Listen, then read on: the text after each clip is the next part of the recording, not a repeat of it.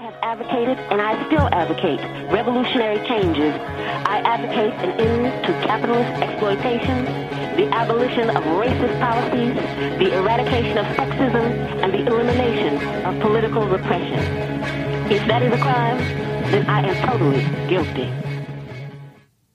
Hallo und herzlich willkommen zum einzigen linken Geschichtspodcast mit Indigo und und ich bin Sina.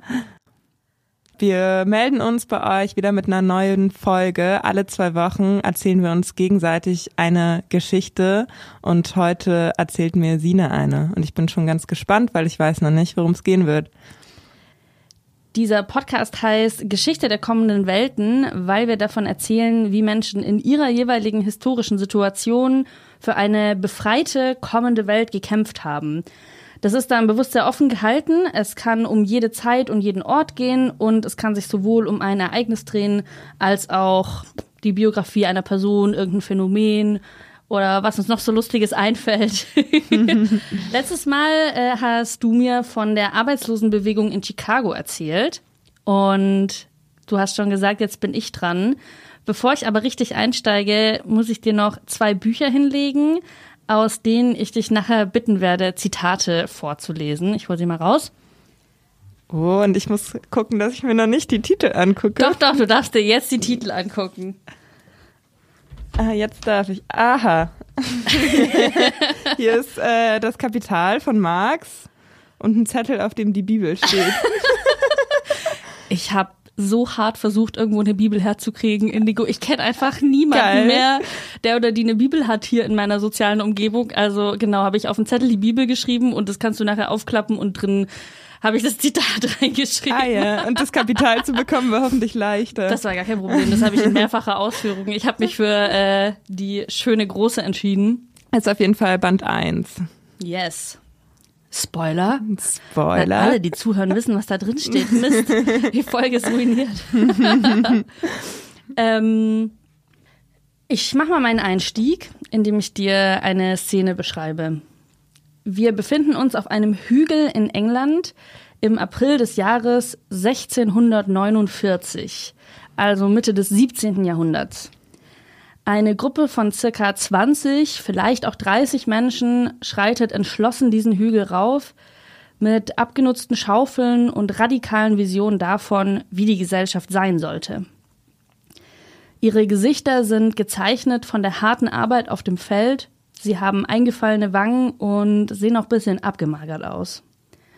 Im Jahr vorher war die Ernte in ganz Großbritannien katastrophal und darauf folgte dann noch ein sehr kalter Winter, in dem sogar die Themse zugefroren ist. Also der Hunger ist einfach ein massives Problem zu der Zeit und die aktuellen politischen Umstände mit mehreren Bürgerkriegen machen die Versorgungslage noch schwieriger. Diese Gruppe geht also mit ihren Schaufeln auf den St. George's Hill und fängt an, das Land umzugraben. Sie wollen dort ihr Essen selbstbestimmt anbauen ohne sich einem Adligen unterzuordnen. Und sie wollen ihrem christlichen Glauben nachgehen, ohne sich von Geistlichen oder einer Kirche irgendwelche Vorschriften machen zu lassen. Sie veröffentlichen ein Pamphlet, um zu begründen, was sie auf St. George's Hill machen. Und ich habe dir einen Ausschnitt daraus mitgebracht.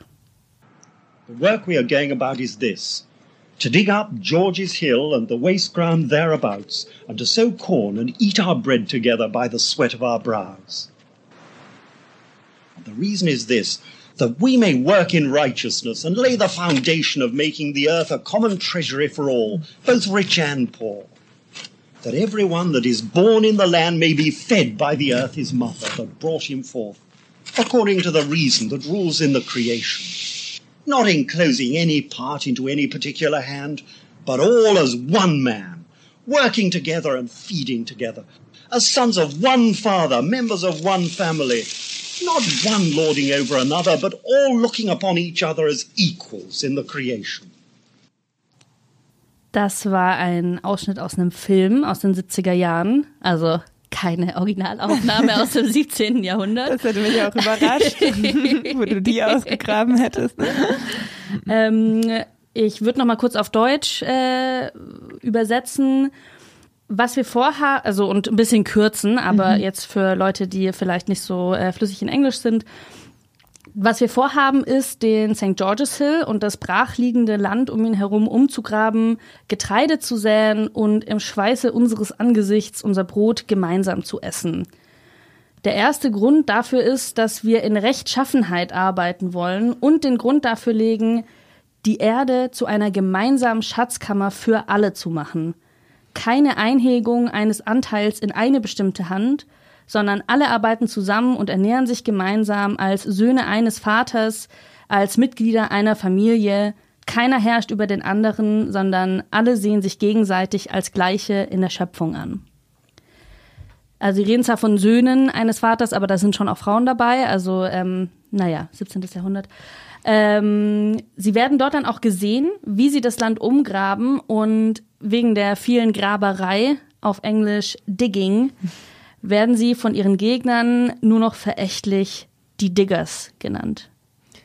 Und war das Zitat gerade aus dem Originalpamphlet und dann wurde es in dem Film quasi in den 70ern verfilmt? Ja, das war der Originalwortlaut. Wow. Mhm. Indigo, was weißt du über die Diggers? Nichts. Ich Gar bin ja nichts? eh immer, also das letzte Jahrhundert, würde ich sagen, habe ich so einen groben geschichtlichen Überblick und alles, was frühere Geschichte ist, bin ich ganz schön raus. Okay. Ah, ich hätte gedacht, dass du vielleicht den Song kennst. Es gibt einen Diggers-Song. Ja, also der Name, es klingelt auf jeden Fall auch was bei mir, aber ich könnte nicht mehr über die sagen. Okay. Wie geht denn der Digger-Song? Das werde ich dir nachher auch noch zeigen. Vielleicht äh, fällt es mir dann wieder ein. Ja, ich, ich habe den auf jeden Fall auch schon mal auf so äh, Camps gespielt. Ich finde den großartig und man, also es ist äh, der Originaltext von damals auch. Und ähm, es gibt eine Aufnahme von Chumbawamba. und ich finde, wenn man den hört, dann, ne, man kriegt eine emotionalere Verbindung zu dieser Gruppe und man kann sich so richtig vorstellen, wie sie da so durch die Gegend laufen und so das alles umgraben. Ähm, ich habe mich jetzt entschieden, den Song erst ganz zum Schluss zu spielen. ne, Das geht dann noch dreieinhalb Minuten. Aber das schon mal als Anreiz, um länger dran zu bleiben. ähm, genau, wer sind die Diggers? Ich werde dir heute also von den Diggers erzählen und auch noch von einer anderen Gruppe, den Levelers. Aber erstmal zu den Diggers. Die Diggers sind eine frühkommunistische christliche Gruppe, die der Meinung waren, Privateigentum ist Sünde, Privateigentum ist gegen Gott. Und dabei geht es natürlich nicht um das Eigentum an der Kleidung oder so, die du trägst, sondern es geht um Ackerland, um Wald oder auch Eigentum an anderen Personen, beziehungsweise Herrschaft über andere Personen. Ähm, also die Grundidee, dass Adlige große Landstriche besitzen, darauf dann untergebene Bauern für sich arbeiten lassen und sich einen Teil des Ertrags geben lassen, einfach nur, weil sie EigentümerInnen des Landes sind. Das ist genau das, was die Diggers nicht in Ordnung finden, weil es ist ja auch gegen Gott. In der Bibel steht nämlich nichts davon, dass einige Menschen über andere herrschen sollen und dass die Erde nur Einzelnen gehören soll. Und jetzt ist der Moment, in dem ich dich aus der Bibel vorlesen Ah, ja. lasse. äh, genau. Apostelgeschichte Kapitel 2, Vers 44 und 45 findest du in dieser total umfangreichen Bibel. Ist, glaube ich, auch das erste Mal, dass ich aus der Bibel vorlese. Ich habe ja nicht so eine christliche Sozialisierung erfahren. Ich lese das mal vor. Alle aber, die gläubig geworden waren, waren beieinander und hatten alle Dinge gemeinsam. Auch verkauften sie Güter und Habe und teilten sie aus unter allen, je nachdem, wer in Not war. Stabilo. Ja, ne? Würde ich auch sagen, kann man schon mal eine kommunistische Revolution sich von inspirieren lassen. Auf uns wirkt diese Rolle von Religion vielleicht ein bisschen kurios, äh, aber wir sind im England des 17. Jahrhunderts, da ist, ne, das ist eine andere Gesellschaft. Religion war einfach, wie man sich die Welt erklärt hat. Deshalb denke ich, es macht auf jeden Fall Sinn, sich anzuschauen, was die politischen Ideen sind, die sich hinter dieser religiösen Sprache befinden, die halt in so einer religiösen Sprache dann kodiert sind. Gott sehen sie nicht als eine Autorität, der man folgen muss, sondern Gott steckt quasi in jeder Person drin. Das heißt, ein Adliger darf sich auch keinen Bauern untertan machen, weil auch in diesem Bauern steckt ja Gott drin. Äh, da macht er, also es wäre ja ketzerisch, zu sich Gott untertan zu machen. Und umgekehrt darf sich auch ein Bauer nicht selbst untertan machen. Also quasi antiautoritäres Christentum. Jetzt sehr runtergebrochen, aber das ist mein Verständnis davon. Ich hoffe, ich habe das gut wiedergegeben. Wir lesen das als Atheistinnen, also, oder ich, ich denke mal, du bist, oder muss ja. nicht outen. Okay, ja, gut. letztens hat mich meine Oma angerufen und gefragt, ob ich an Gott glaube, weil sie so einen schönen Gottesdienst im Fernsehen gesehen hatte. Oh. Und ich habe Nein gesagt. Ah. Und dann war sie ein bisschen traurig, aber. gut, äh, also wir als Atheistinnen, äh, wir denken uns, na gut, auf diese Dinge kann man auch ohne Gott kommen. Äh, dass Herrschaft von Königen und Adligen blöd ist, aber wie gesagt, 17. Jahrhundert. Ich möchte mich an diesem Religiösen auch gar nicht so lange aufhalten, sondern mir eher die politische Philosophie anschauen und sie in den Kontext der Zeit stellen. Dafür habe ich noch ein anderes Zitat mitgebracht, das ich dich bitte vorzulesen. Das ist jetzt aber nicht wieder die Bibel, oder? Nein, das ist nicht die Bibel. Okay. Das ist von einem der Diggers. Ah ja. Die Macht, Land einzugrenzen und Boden zu besitzen, wurde von euren Vorfahren mit dem Schwert in die Schöpfung gebracht. Dieses ermordete zuerst ihre Mitgeschöpfe, Menschen, und plünderte oder raubte ihnen sodann ihr Land. Sie hinterließen es erfolgreich auch ihren Kindern. Und darum, obwohl ihr nicht tötet oder stehlt, haltet ihr dennoch diese verbrecherische Sache in euren Händen mit der Macht des Schwertes. Diesen Text hat Winstanley 1652 veröffentlicht, also drei Jahre nach dieser Besetzung von St. George's Hill. Und Winstanley war der wichtigste Denker der Diggers. Von ihm sind die meisten Texte überliefert. Das sind dann meistens agitatorische Texte, mit denen die Diggers auch andere Menschen eingeladen haben, zu ihnen dazuzustoßen oder nach ihrem Vorbild von St. George's Hill eigene Gemeinschaften zu bilden. Winstanley hat auch diesen Digger-Song geschrieben, den ich später abspielen werde, durch den ich auch zum ersten Mal von den Diggers gehört habe. Und das war auch der Titel des Films, von dem wir vorhin eine Szene gehört haben.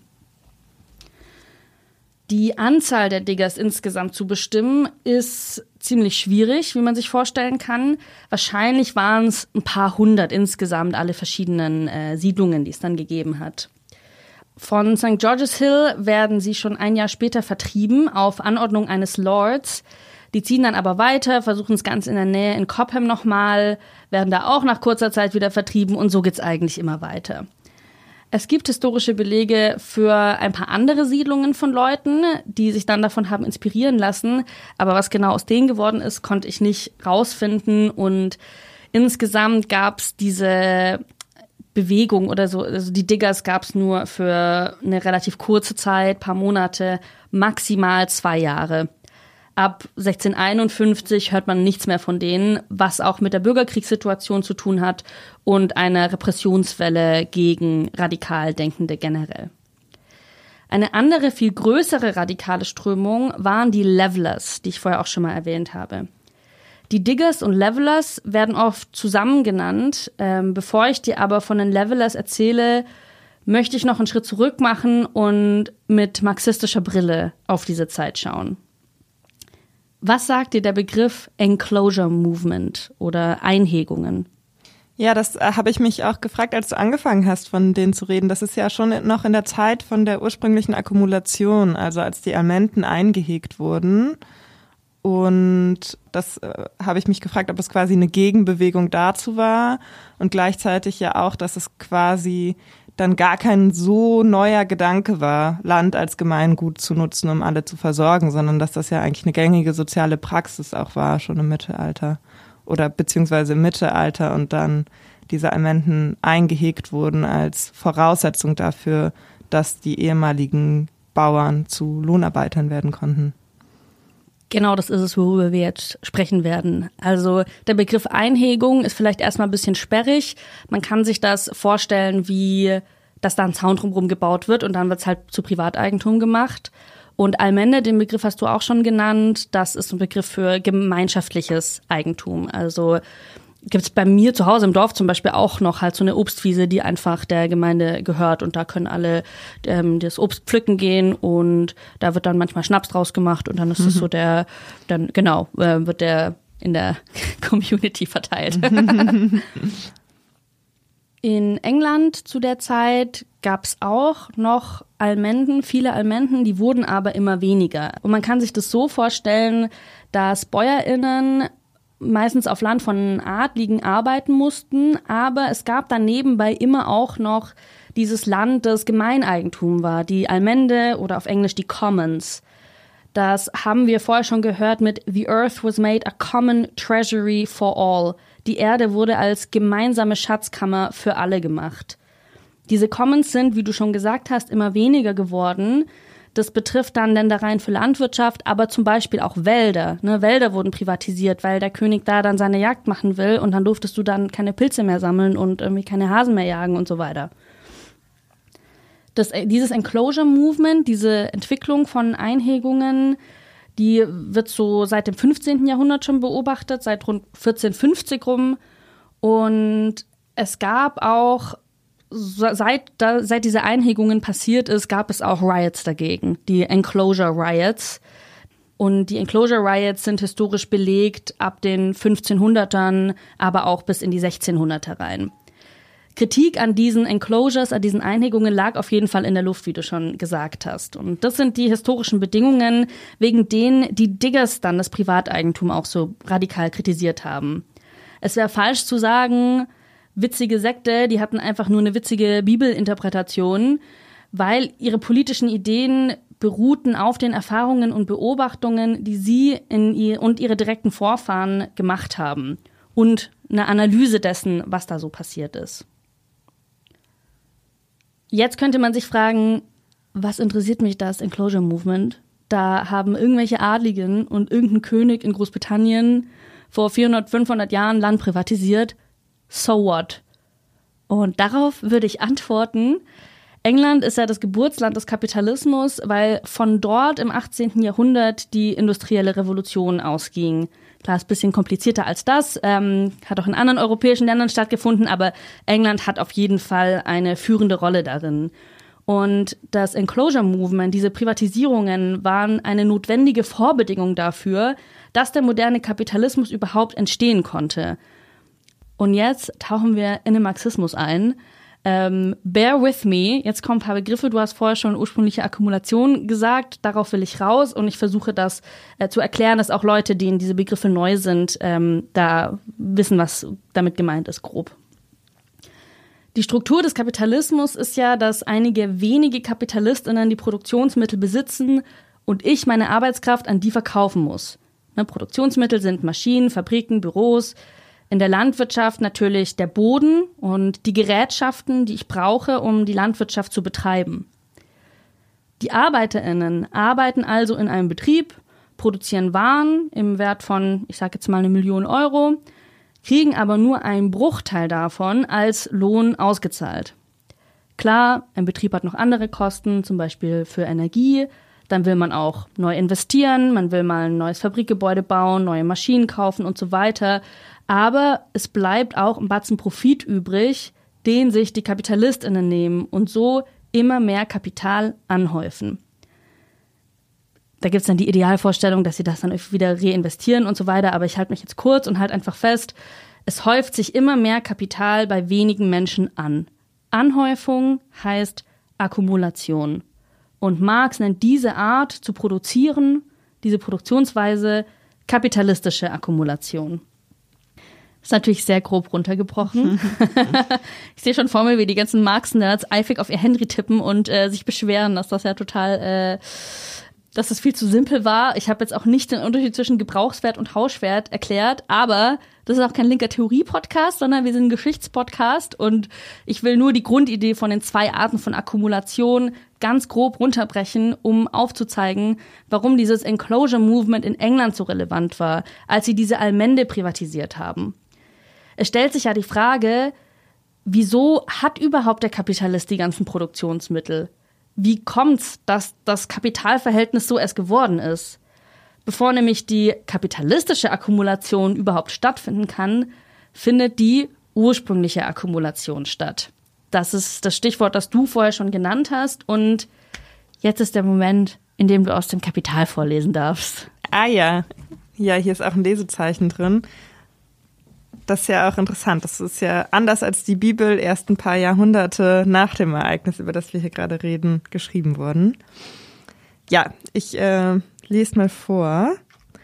Der Prozess, der das Kapitalverhältnis schafft, kann also nichts anderes sein als der Scheidungsprozess des Arbeiters von Eigentum an seinen Arbeitsbedingungen. Ein Prozess, der einerseits die gesellschaftlichen Lebens- und Produktionsmittel in Kapital verwandelt, andererseits die unmittelbaren Produzenten in Lohnarbeiter. Die sogenannte ursprüngliche Akkumulation ist also nichts als der historische Scheidungsprozess von Produzent und Produktionsmittel. Danke dir. Also zuerst wird Produzent von Produktionsmittel getrennt und dann muss man die Arbeitskraft verkaufen, weil man ja selber nicht mehr eigenständig äh, was produzieren kann ohne diese Produktionsmittel. Fandest du das verständlich? Möchtest du was ergänzen?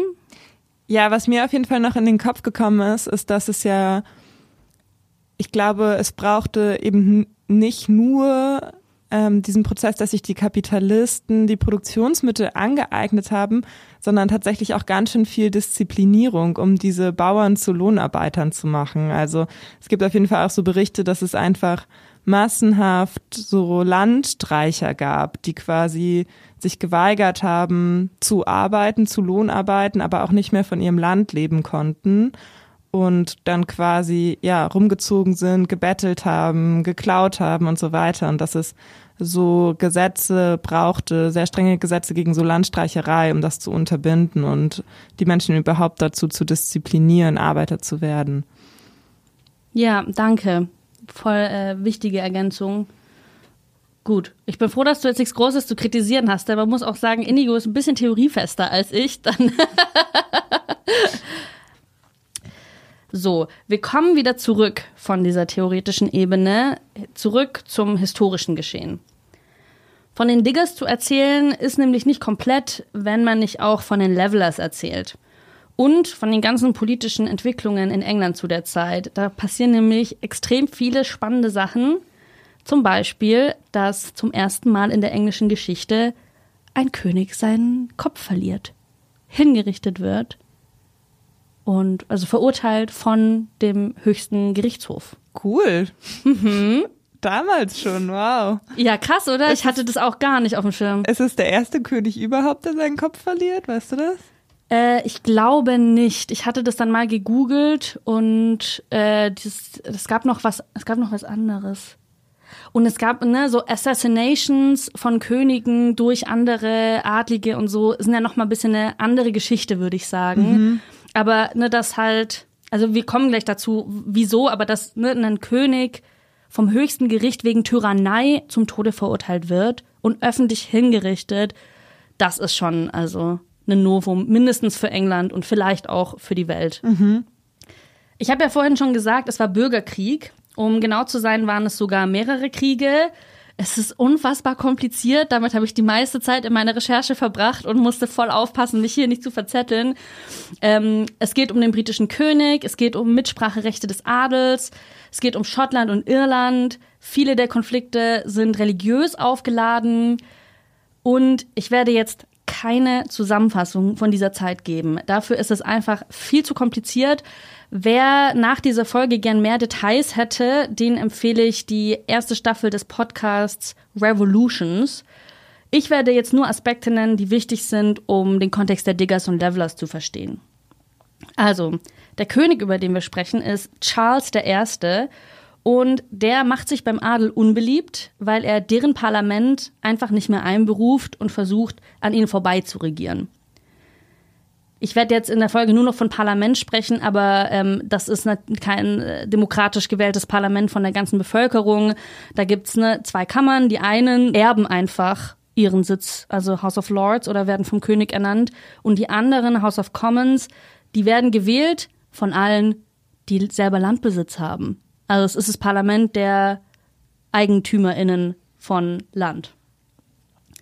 Dieser Konflikt zwischen König und Parlament äh, eskaliert so hart, dass die 1642 anfangen, Krieg gegeneinander zu führen. Dafür stellt das Parlament dann die New Model Army auf, die, naja, äh, eine Armee nach neuem Modell ist. New Model Army. Das war die erste professionelle Armee in England und neu war zum Beispiel, dass nach Leistung befördert wurde und nicht nach sozialem Status, solche Dinge. Unter den Soldaten kursierten verschiedene demokratische Ideen. Es waren ja auch einfach sehr wilde Zeiten. Ich meine, die haben plötzlich gegen den König gekämpft, der vorher so unantastbar gewirkt hat.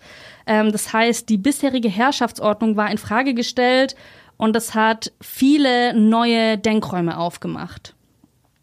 Die Soldaten kamen auch viel rum, haben sich untereinander ausgetauscht über die Lebensverhältnisse in verschiedenen Teilen des Landes und sehr viel über die Zustände in England gelernt.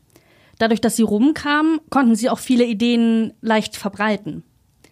Außerdem haben sie in der Armee die Erfahrung gemacht, sich gemeinsam mit anderen Soldaten für ihren Lohn zu organisieren und Interessensvertreter zu wählen muss immer, ich will immer gendern, aber es, das sind nur Männer. immer zurückhalten. Ich bin es gar nicht mehr gewohnt, das generische Maskuline zu benutzen. Aber gut, 17. Jahrhundert. Man kann sich also vorstellen, in dieser New Model Army kursierten die wildesten progressiven Ideen und es entstand auch eine Gruppierung aus der New Model Army heraus, die Levelers. Ein Höhepunkt politischer Auseinandersetzungen mit konservativen Kräften waren die Putney Debates. Von dort habe ich noch zwei Zitate mitgebracht, um so einen Einblick zu geben, was die Levelers so für Positionen vertreten haben. Und die habe ich als Aufnahme mitgebracht. Ich habe nämlich Lumi vom Ende Gelände Podcast gebeten, die für uns einzulesen. Ich wüsste gern, wofür der Soldat die ganze Zeit gekämpft hat. Er hat dafür gekämpft, sich selbst zu versklaven und den reichen Herren, den Herren von Stand, die Macht zu geben, ihn zum ewigen Sklaven zu machen. Es gilt für alle Presstrupps, die ausziehen, dass keine Freisassen zum Dienst gepresst werden dürfen. Wenn diese Herren sich nun entzweien sollten, dann werden sie die armen Schlucker ausheben, dass sie kommen und einander für sie umbringen. Da steckt also schon eine umfassende Kritik daran drin, wie Krieg überhaupt funktioniert, Herrschende tragen ihre Konflikte aus und dafür müssen sich dann einfache Männer gegenseitig umbringen. Ähm, Presstrupps ne, und Freisetzen zum Dienst pressen heißt eben, sie äh, dazu verpflichten, in der Armee zu kämpfen. Da haben sie sich zum Beispiel stark dagegen positioniert. Aber die Ideen, die in der New Model Army kursieren, gehen über militärische Themen hinaus. Denn wirklich, ich meine, dass der Ärmste, der in England zu finden ist, genauso sein Leben zu leben hat wie der Reiche. Und daher meine ich, ist es wohl wahrhaftig klar, Sir, dass ein jeder, der unter einer Regierung leben muss, sich zunächst einmal Kraft seiner eigenen Zustimmung dieser Regierung unterstellen sollte. Und ich bin fest davon überzeugt, dass selbst der ärmste Mann in England ganz und gar nicht im strengen Sinne einer Regierung verpflichtet ist, der er sich nicht mit seiner eigenen Stimme unterstellt hat. Ich bezweifle, dass irgendjemand, ob Engländer oder nicht, daran Zweifel haben kann. Die altertümliche Sprache macht's ein bisschen umständlich zu verstehen, aber es geht dort um ein erweitertes Wahlrecht. Das Wahlrecht, habe ich ja vorhin schon erzählt, das war bis dato dran gebunden, ob du Land besitzt oder nicht, mit, ne, die, mit der Grundidee, nur wer ein Stück Land besitzt, hat staatsrelevante Interessen. Auch curious natürlich, mhm. wenn der Staat vor allem dazu da ist, äh, Privateigentum zu verteidigen. Das ist ja eine Idee. ähm, es gab die Forderung, dieses Wahlrecht auszudehnen auf alle freien Männer. Also ähm, manchmal wird da von universellem Wahlrecht gesprochen. Das ist Quatsch. Äh, wir sind noch weit weg vom Frauenwahlrecht. Ähm, für damals war die Forderung, das Wahlrecht nicht mehr an Eigentum zu koppeln, schon sehr radikal. Für viele waren diese Forderungen natürlich zu radikal. Es gab auch politische Gegner, die auch bei den Putney Debates eben anwesend waren. Und die GegnerInnen haben ihnen deshalb den Namen Levelers gegeben. Also Levelers ist ein Name der Gegner, weil der Vorwurf war, ihr wollt ja alles gleich machen. Ihr wollt unsere schöne G Gesellschaftsordnung gleich machen. Und die Levelers haben das abgestritten. Nein, nein, nein, wir wollen nur mehr politische Rechte. Das Konzept von Privateigentum darf bleiben, nur halt vielleicht gerechtere Verteilung. Die Gesellschaft darf auch hierarchisch organisiert bleiben. Und jetzt. Das Lag ja auch schon so ein bisschen in diesem Zitat, ne? Also Arme und Reiche sollen beide wählen können, aber es gibt weiter Arme und Reiche. Also es geht schon um so eine politische Gleichheit, aber nicht unbedingt um eine ökonomische, oder? Ja. Anders Genau. auch als bei den Diggers, so wie ich das verstanden hatte. Ja. Also ich glaube, bei dem Diggers-Zitat steckt da auch, oder in diesem äh, Pamphlet steckt da auch irgendwann mal drin, das, das Land sollte ja alle ernähren, rich and poor, aber trotzdem, die wollten das Privateigentum an sich abschaffen. Also die Konsequenz daraus wäre gewesen, es gibt dann halt keine Reichen und Armen mehr. Und jetzt wird spannend. Äh, ich habe ja erzählt, ich erzähle den historischen Kontext, wie die Diggers entstanden sind. Ähm, und an dem Punkt sind wir jetzt, an dem die Diggers entstehen. Ich habe, ich weiß nicht mal, ob du dich erinnerst, an der Einführung meinte ich auch, die Gegner haben sie die Diggers genannt, weil sie ja so rumgegraben haben. Die selbst haben sich anders genannt. Wie haben die sich genannt? Die haben das sich angehört, was den Levelers vorgeworfen wird, was die abstreiten und die waren so, actually, this sounds amazing. und dann waren sie the true Levelers. Geil. Also das ist erstmal verwirrend für viele. Ne? Man redet über die Levelers, die True Levelers und die Diggers. Ähm, aber True Levelers und Diggers sind eben dieselbe Gruppe und äh, genau, ich glaube aus dieser. True Levelers ist dann die Selbstbezeichnung, würde man Genau. heute sagen. Cool, Ja. ja. Wobei sie dann auch diesen Diggers-Namen angenommen haben. Ne? Also dieser Song, der richtet sich dann ja auch an die Diggers und der ist von Win Stanley selber geschrieben. Also wenn man denen vorwirft, ihr grabt ja das Land um, ja, äh, machen wir. äh, let's all do this. so, jetzt wisst ihr also alle grob Bescheid, wenn es um die Levelers, die True Levelers und die Diggers geht. Nochmal die kurze Zusammenfassung. König und Parlament haben Streit. Für den Krieg gründet das Parlament die New Model Army. Aus der New Model Army entsteht eine Strömung mit radikalen Ideen. Ihre Gegner nennen diese Strömung die Levelers und werfen ihnen noch radikalere Ideen vor, als sie haben, die sie aber abstreiten. Eine andere Gruppe findet diese noch radikaleren Ideen aber sehr nice und nennt sich dann True Levelers. Sie buddeln auf dem Hügel rum und werden von anderen Leuten dann äh, Diggers genannt. Ich hoffe, jetzt wurde auch deutlich, wie sehr es im ganzen Land rumort hat. Und die Kriege mit Schottland und Irland habe ich ja jetzt komplett ausgeklammert. Die Diggers waren zwar nur ein paar hundert Leute, aber sie sind halt die radikalste Position in einer Gesellschaft, in der sehr viele Leute sehr radikale Positionen haben. Dieses Rumoren im Land entwickelt sich dann so weiter, dass König Charles I. hingerichtet wird. Er wird wegen Tyrannei vom höchsten Gericht zum Tode verurteilt und im Januar 1649 öffentlich hingerichtet. Es ist, wie gesagt, das erste Mal, dass in England ein König äh, exekutiert wird. Und das hatte dann auch religiöse Implikationen. Ähm, viele glaubten ja an das Divine Right of Kings, dass der König von Gott ernannt ist. Und jetzt wird er plötzlich hingerichtet wegen Tyrannei. Also es ist Chaos im Glaubenssystem. The world turned upside down. Die Diggers fallen genau in diese Zeit. Äh, sie gehen im April 1649 auf den St. George's Hill, also nur drei Monate nach der Hinrichtung des Königs. ne? Also das jetzt beginnt man so zu verstehen, was da abging in der Gesellschaft. Aber die Ideen der Diggers gewinnen eben nicht die Oberhand. Nach der Hinrichtung des Königs entsteht eine Republik. England war mal eine Republik, I did not know. Und die Republik wird The Commonwealth of England genannt. Besonders demokratisch wird's aber nicht. Oliver Cromwell herrscht diktatorisch und führt noch ein paar Kriege. Insbesondere seine Eroberung Irlands ist extrem blutig. In der Zeit stirbt ein Viertel der irischen Bevölkerung. Und tausende Menschen werden zu Zwangsarbeit in die Kolonien äh, verschleppt. Es gibt noch einiges hin und her zwischen Parlamentariern und Royalisten, bis dann schließlich 1660 die Monarchie wieder eingeführt wird und Charles II. auf den Thron gesetzt wird, also der Sohn von Charles I. Ende des 17. Jahrhunderts ist dann noch die sogenannte Glorious Revolution.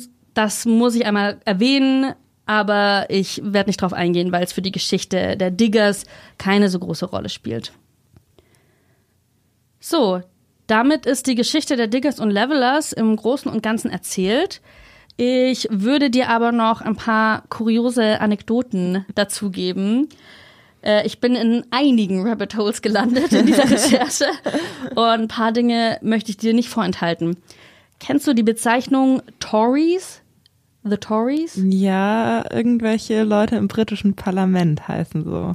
Ganz genau. So nennt man in der UK die Mitglieder der Conservative Party. Und spannenderweise kommt diese Bezeichnung auch in dieser Zeit auf, Ende des 17. Jahrhunderts. Wow. Und zwar war das die Bezeichnung für die RoyalistInnen, die Charles I. als Märtyrer feiern und halt unbedingt die Monarchie zurückhaben wollen. Und es ist schon das zweite Kuriosum, dieser King Charles I., der da hingerichtet wurde, der wird von der englischen Kirche heilig gesprochen und als Märtyrer verehrt, mit Heiligentag und allem drum und dran. Also ich habe noch versucht rauszufinden, wer genau diesen Heiligentag feiert und ob das vielleicht auch nur irgendeine Faction innerhalb von anglikanischer Kirche ist oder so. Ich habe es nicht gefunden und dann war es mir ehrlich gesagt auch so ein bisschen egal. Also es gibt auf jeden Fall einen Heiligentag und es gibt einen Kult King Charles the Martyr. Ähm, ja. Ist ja eigentlich auch nur konsequent, wenn man sagt, der König ist von Gott eingesetzt und dann wird er halt umgebracht, dann ist er halt ein Märtyrer. Ne? Ja, genau. Und die haben ja noch, die meinten dann noch, der hätte vielleicht der Hinrichtung entgehen können, wenn er die Konfession gewechselt hat und er ist dann aber seinem Glauben treu geblieben und deshalb ist er dann Märty- Märtyrer. Dass er halt vorher ziemlich tyrannisch geherrscht hat und so und deshalb hingerichtet wurde, wird dann ein bisschen ausgeklammert. Kann man schon mal ein Auge zudrücken, ne? Ist ja von Gott ernannt, ne? Und wenn wir jetzt schon von Charles reden, weißt du, wie der aktuelle König von England heißt? Charles? Ja! Und der wievielte? Keine Ahnung, to be honest. Es ist der dritte? Also, wir haben jetzt Charles den ersten und den zweiten kennengelernt, die haben im 17. Jahrhundert regiert. Charles der Erste ist der erste König von England, der hingerichtet wurde. Es gab die ganzen hunderte Jahre keinen Charles mehr. Und jetzt erst haben wir, gibt's wieder, haben wir, gibt's wieder einen König Charles. Nein. Und es ist auch immer noch, also stammt der ab von diesen beiden Nee. Charleses? Nee, also genau, das ist ein Rabbit Hole. Ich habe mich plötzlich mit der britischen Monarchie und mit so Adelsfamilien beschäftigt. That's not where I wanted to go.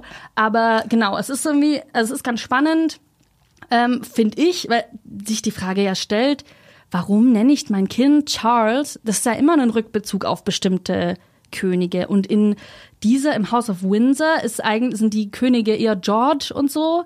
Aber egal, ich werde jetzt nicht genauer in diese Adelsgeschichte einsteigen. Ich habe keinen richtigen Grund finden können, warum er Charles genannt wurde. Er hätte ja dann bei der Krönung sich auch nochmal selber einen neuen Namen aussuchen können. Er hat sich dann entschieden, Charles Dritte zu sein.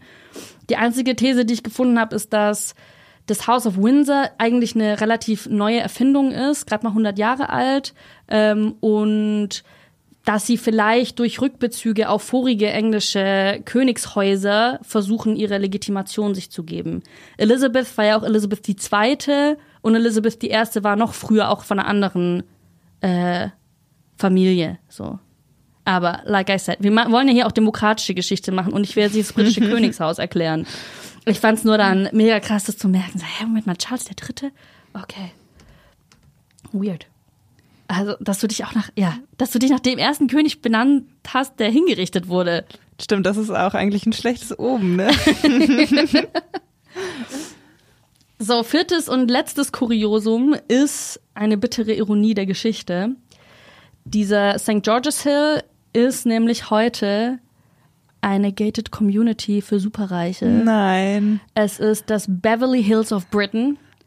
Also großer Golfplatz, Tennisplatz, absurd riesige Villen. Also schon eine größere Area. Ne? Das ist nicht nur so ein kleiner Hügel, das ist eine ganze Nachbarschaft.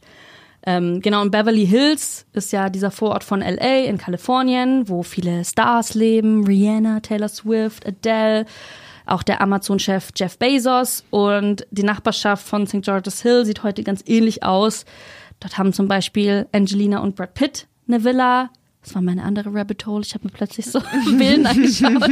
Aber genau, es ist ganz ähnlich wie äh, Beverly Hills. Die meisten Villen gehören irgendwelchen Reichen, deren Namen man nicht kennt. Ja. Und es heißt aber immer noch St. George's Hill. Ja, es heißt St. George's Hill. Es gab auch mal noch eine Wiederbesetzung von linken Ende der 90er Jahre, die sich dann auch auf die Diggers berufen haben. Ziemlich ah, cool. nice. Ja. Haben die dann da Villen besetzt? Äh, ich weiß, nee, ich glaube nicht. Schade, ich würde echt gerne mal eine Villa besetzen. Ich meine, in Lützi hm. hatten wir eine Villa, aber die ja. war nicht mehr so gut in Schuss. Ab nach St. George's Hill. Ja. Halt an irgendeinem Jahrestag. Ja, also genau. Wo vor 370 Jahren die Diggers angefangen haben, für die radikale Abschaffung von Privateigentum und für eine gerechte Verteilung des Reichtums der Erde zu kämpfen, da steht heute ein Golfplatz. Aber wir sind ja noch nicht am Ende der Geschichte angelangt. Es gibt kein Ende der Geschichte. Golfplätze kann man auch umgraben und da Kartoffeln pflanzen. Oder halt einfach generell so einfach nur Samen ausstreuen, unbemerkt. Ne, so ein paar Kartoffelsamen und dann wird, das, wird der Golfplatz ruiniert. Haben auch schon Leute gemacht. Oder einfach die Löcher zu betonieren, habe ich gehört, ja, soll auch helfen. Habe ich auch von gehört. So, das war meine Geschichte über die Diggers und Levelers. Wow, cool. Vielen Dank. Ich habe vor einer Weile mal so eine Nachricht gelesen, dass es irgendwo in England auch gerade wieder Proteste gibt, weil so mit dem Vorwand von Naturschutz das Right to Roam ähm, aufgehoben ah. werden soll. Also das Recht, eigentlich wild zu campen, zu wandern und wild zu campen. Und so auf privatisiertem Land soll das, glaube ich, jetzt mit dem Verweis auf Naturschutz so verboten werden. Und die Menschen, die dagegen kämpfen, beziehen sich auch auf Commons und auf die. Einhegung mhm. von Commons. Das fand ich total cool und interessant. Und deswegen musste ich so an die Theorie von Rosa Luxemburg denken, dass quasi die ursprüngliche Akkumulation eigentlich nie vorbei ist, sondern dass quasi der Kapitalismus immer einen Außen braucht, was nicht kapitalistisch ist, was der sich aneignen kann, um weiter existieren zu müssen und dass es quasi so ein fortlaufender Prozess ist. Das fand ich irgendwie auch noch ganz interessant als so Brücke zu heute.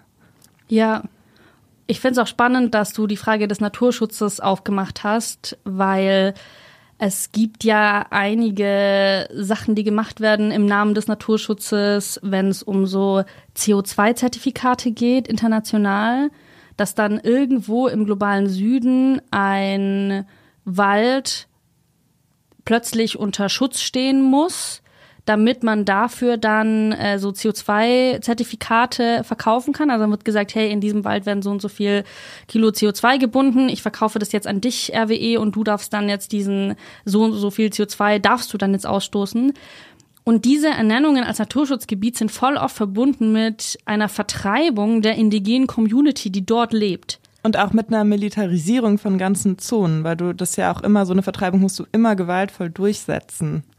Ja, und das, also, ne, dass Naturschutz im Kapitalismus auf Kosten der Unteren geht, ne? Also ich habe jetzt noch nie davon gehört, dass für CO2-Zertifikate irgendein Industrieprojekt schließen musste. Oder Beverly Hills aufgeforstet wird. Ja. Und gleichzeitig auch, dass selbst quasi mit Naturschutz wieder neue Märkte geschaffen werden. Also quasi, mhm. dass auch im Kapitalismus auch Naturschutz dazu dient, dass Kapitalakkumulation sich ausdehnen kann. Was, glaube ich, ganz gut zeigt, auch wie aussichtslos der leider ist im Kapitalismus, weil man es halt nicht schafft, real Kapitalakkumulation von Ressourcenverbrauch und damit auch von Emotionen zu entkoppeln. Ja, aber nicht jede Form ist aussichtslos. Ne? Also die kapitalistische Form des Naturschutzes ist ziemlich aussichtslos, aber äh, genau, haben wir auch noch andere Ideen. Auf jeden Fall. Gut, ich sag noch kurz was zur Literatur.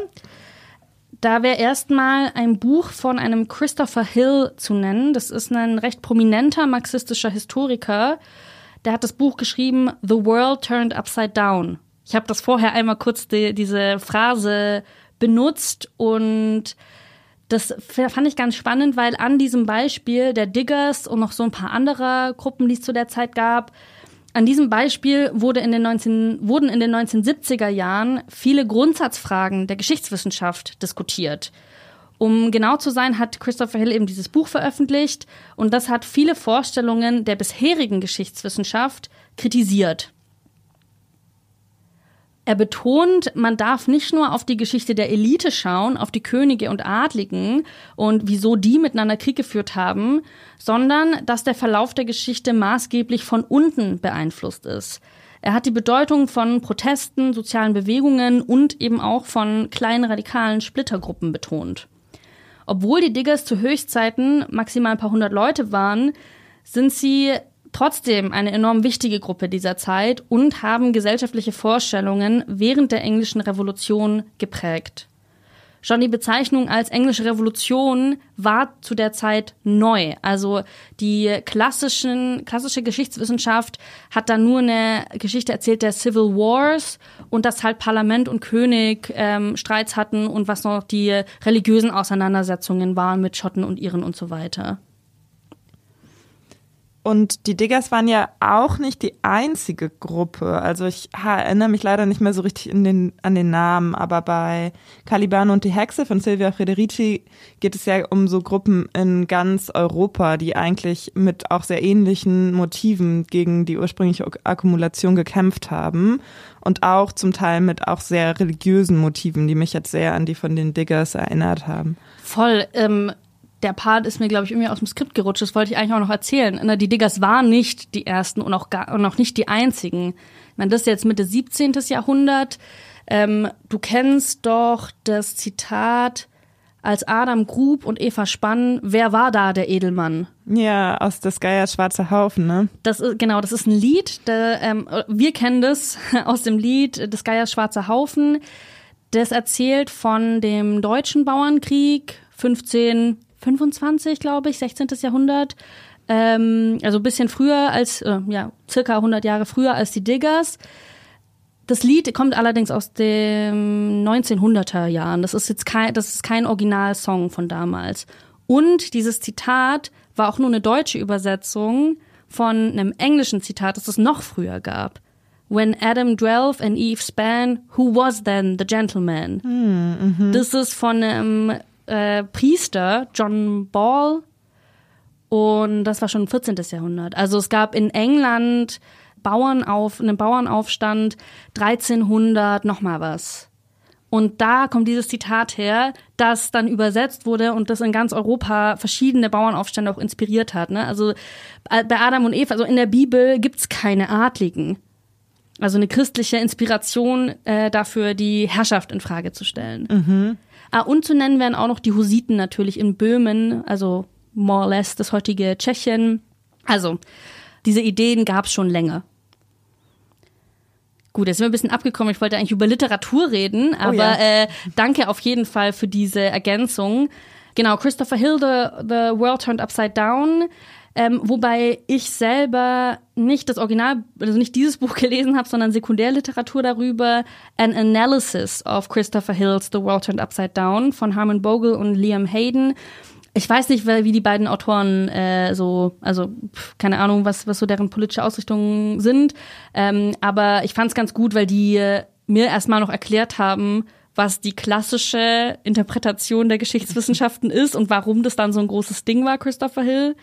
Ich glaube auch, dass das alles leichter ist zu verstehen, wenn man irgendwie in England zur Schule gegangen ist, weil dann kennt man schon die traditionelle Interpretation dieser Ereignisse und für uns war das jetzt alles neu. Ja. Dann war ich auch noch viel auf einer Website vom Elmbridge Museum. Die haben da sehr schön aufbereitet, mehrere Seiten mit mehreren Aspekten an den Diggers und an dieser Zeit.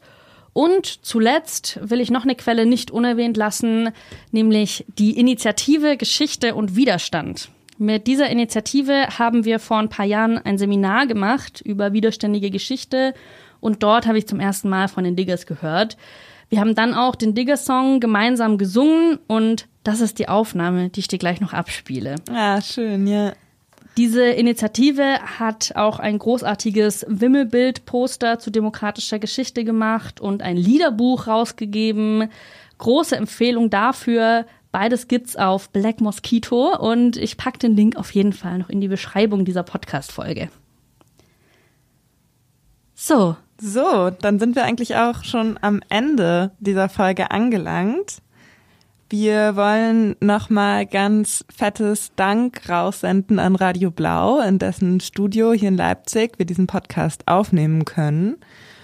Und euch außerdem einladen, unserem Telegram-Channel beizutreten, damit ihr keine Folge verpasst. und in dem findet ihr auch immer wieder Fotos und andere weitere Informationen zu den Podcast-Folgen. Ihr findet uns unter Linke Geschichte auf Telegram. Und außerdem, wenn ihr zum Beispiel Theorie nerden wollt und Sinas Kapitalismus-Definition ergänzen wollt. Vulgär, dann, mein Vulgärmarxismus. dann könnt ihr das tun, indem ihr uns eine Mail schreibt, nämlich an hallo-gkw at wiseup.net, GKW für Geschichte der kommenden Welten. Dann möchte ich auch noch mal ein Danke aussprechen an Lumi vom Ende Gelände Podcast. Schaut da auch mal vorbei, auch ein toller Podcast. Und ja, jetzt bleibt uns nur noch den Digger-Song anzuhören. Und bevor wir das machen, möchte ich aber noch zwei Vokabeln geben, damit man besser versteht, worum es da geht. Das eine ist Gentry, das ist der Landadel oder der Adel. Und das andere Wort ist the clergy, das ist der Klerus, also die Geistlichen. Dann bleibt uns eigentlich nur noch zu sagen, bis in zwei Wochen, wenn ich euch wieder eine Geschichte erzähle. Ciao. You noble diggers all stand up now, stand up now. You noble diggers all stand up now. The wasteland to maintain, St. send cavaliers by name. Your digging does maintain and persons all defame. Stand up now, stand up now. Your houses they pull down. Stand up now, stand up now. Your houses they pull down. Stand up now. Your houses they pull down to fright your men in town. But the gentry must come down, and the poor shall wear the crown. Stand up now, diggers all. With spades and hoes and plows, stand up now, stand up now. With spades and hoes and plows, stand up now. Your freedom to uphold, send cavaliers are bold to kill you if they could, and rights from you to hold. Stand up now, diggers all. The gentry are all round. Stand up now, stand up now. The gentry are all round. Stand up now.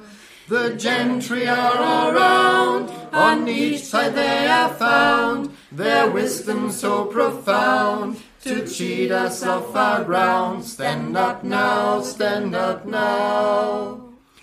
The lawyers they conjoin, stand up now, stand up now. The lawyers they conjoin, stand up now. To rescue they advise, such fury they devise. The devil in them lies, and hath blind both their eyes. Stand up now, stand up now. The clergy they come in, stand up now, stand up now. The clergy they come in, stand up now. The clergy they come in and say it is a sin that we should now begin our freedom for to win. Stand up now, singers all. Against lawyers and against priests, stand up now, stand up now. Against lawyers and against priests, stand up now. For tyrants they are bold, even fled against their oaths. To grant us they are loath, free meat and drink and clothes. Stand up now, diggers all. The club is all their law. Stand up now, stand up now. The club is all their law. Stand up now. The club is all their law to keep our men in awe that they no vision saw to maintain such a law. Stand up now, diggers all. I have advocated and I still advocate revolutionary changes. I advocate an end to capitalist exploitation, the abolition of racist policies, the eradication of sexism, and the elimination of political repression. If that is a crime, then I am totally guilty.